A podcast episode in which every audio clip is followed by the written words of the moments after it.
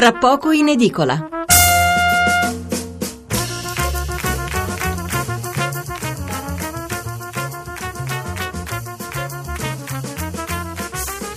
Buonasera da Stefano Mensurati e benvenuti all'ascolto di Tra poco in edicola, la rassegna stampa notturna di Radio 1. 800 05 05 78 il numero verde per intervenire in diretta, 335 699 29 49 il numero per inviare un sms.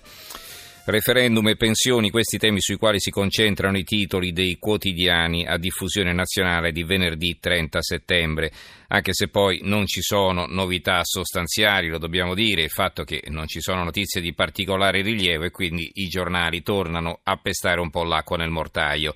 Per esempio quasi tutti titolano su Renzi che per il referendum cerca voti a destra, ma è quello che ha detto ieri in un'intervista al Foglio, quindi eh, tutti i giornali arrivano con 24 ore di ritardo. Per il resto si parla dell'ottava salvaguardia per gli esodati, per chiudere definitivamente questo capitolo, e poi eh, c'è il no definitivo del Campidoglio alle Olimpiadi di Roma 2024, eh, la notizia che l'accusa ha chiesto tre anni per l'ex sindaco Ignazio Marino e la questione immigrazione e poco altro. Allora, in mancanza di un tema forte, noi ne vogliamo approfondire uno non meno interessante, sono sicuro che chiamerete in tanti, un tema sollevato da Virginia Raggi e Chiara Appendino. Eh, secondo loro le quote rosa sono, eh, sono, qualcosa di umiliante per le donne, insomma una specie di riserva per i panda, così le ha definite la Raggi e in questo modo ha sovvertito uno dei capisaldi delle battaglie delle parità di, de, della parità di genere, cioè che non solo le donne devono essere trattate come gli uomini, quanto a retribuzione per esempio, ma quando c'è da preparare una lista di ministri, di assessori, di consiglieri di amministrazione, di candidati alle elezioni e via discorrendo, quel che conta non sarebbero le capacità ma il sesso di appartenenza.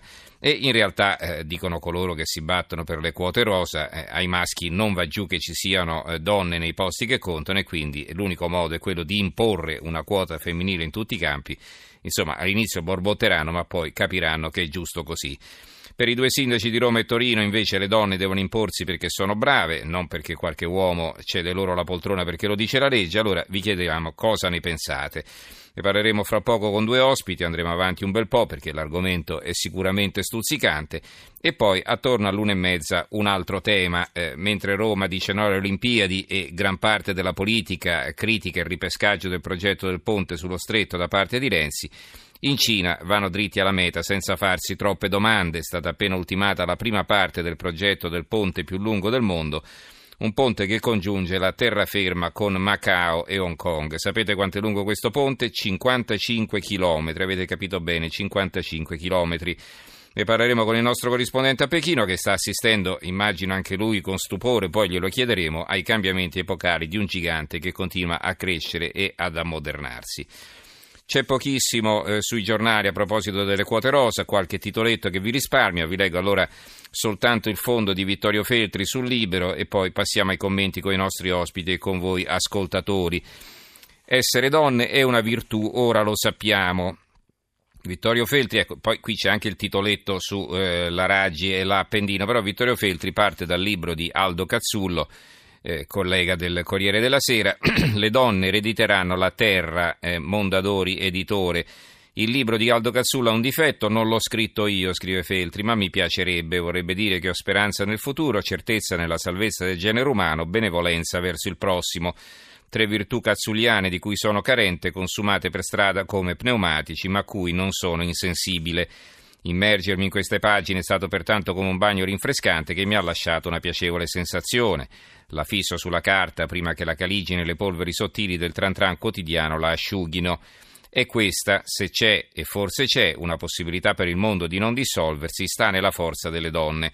Non il potere rosa, che è un colore ridicolo, ma la potenza femminile. È una carta che la nostra razza presunta sapiens non ha ancora giocato sul tavolo del destino. Cazzullo dice non è una ipotesi, sta accadendo e accadrà in pienezza nei prossimi decenni, infatti il nostro sarà il secolo del sorpasso e non per gentile concessione dei maschi, quali sono sfiniti e perciò violenti, ma per l'inesorabile legge che governa la natura, una sorta di selezione della specie provvidenziale. Aldo Cassulo costringe con la sua prosa, la cui qualità oggi ha pochissimi rivali, a voltarci verso le donne e non solo a guardarle, ma a vederle. Esplora l'universo femminile, l'eterno femminino all'opera nelle vicende del mondo, da Eva in poi, e spiega che se invece di adorarlo in astratto questo sesso presunto debole fosse stato al comando, si starebbe meglio. Ci sarebbe più cura per le persone, maggiore capacità di stupore, perché il genio femminile è forse il gene è superiore, lo è sempre stato, non è una cosa di oggi.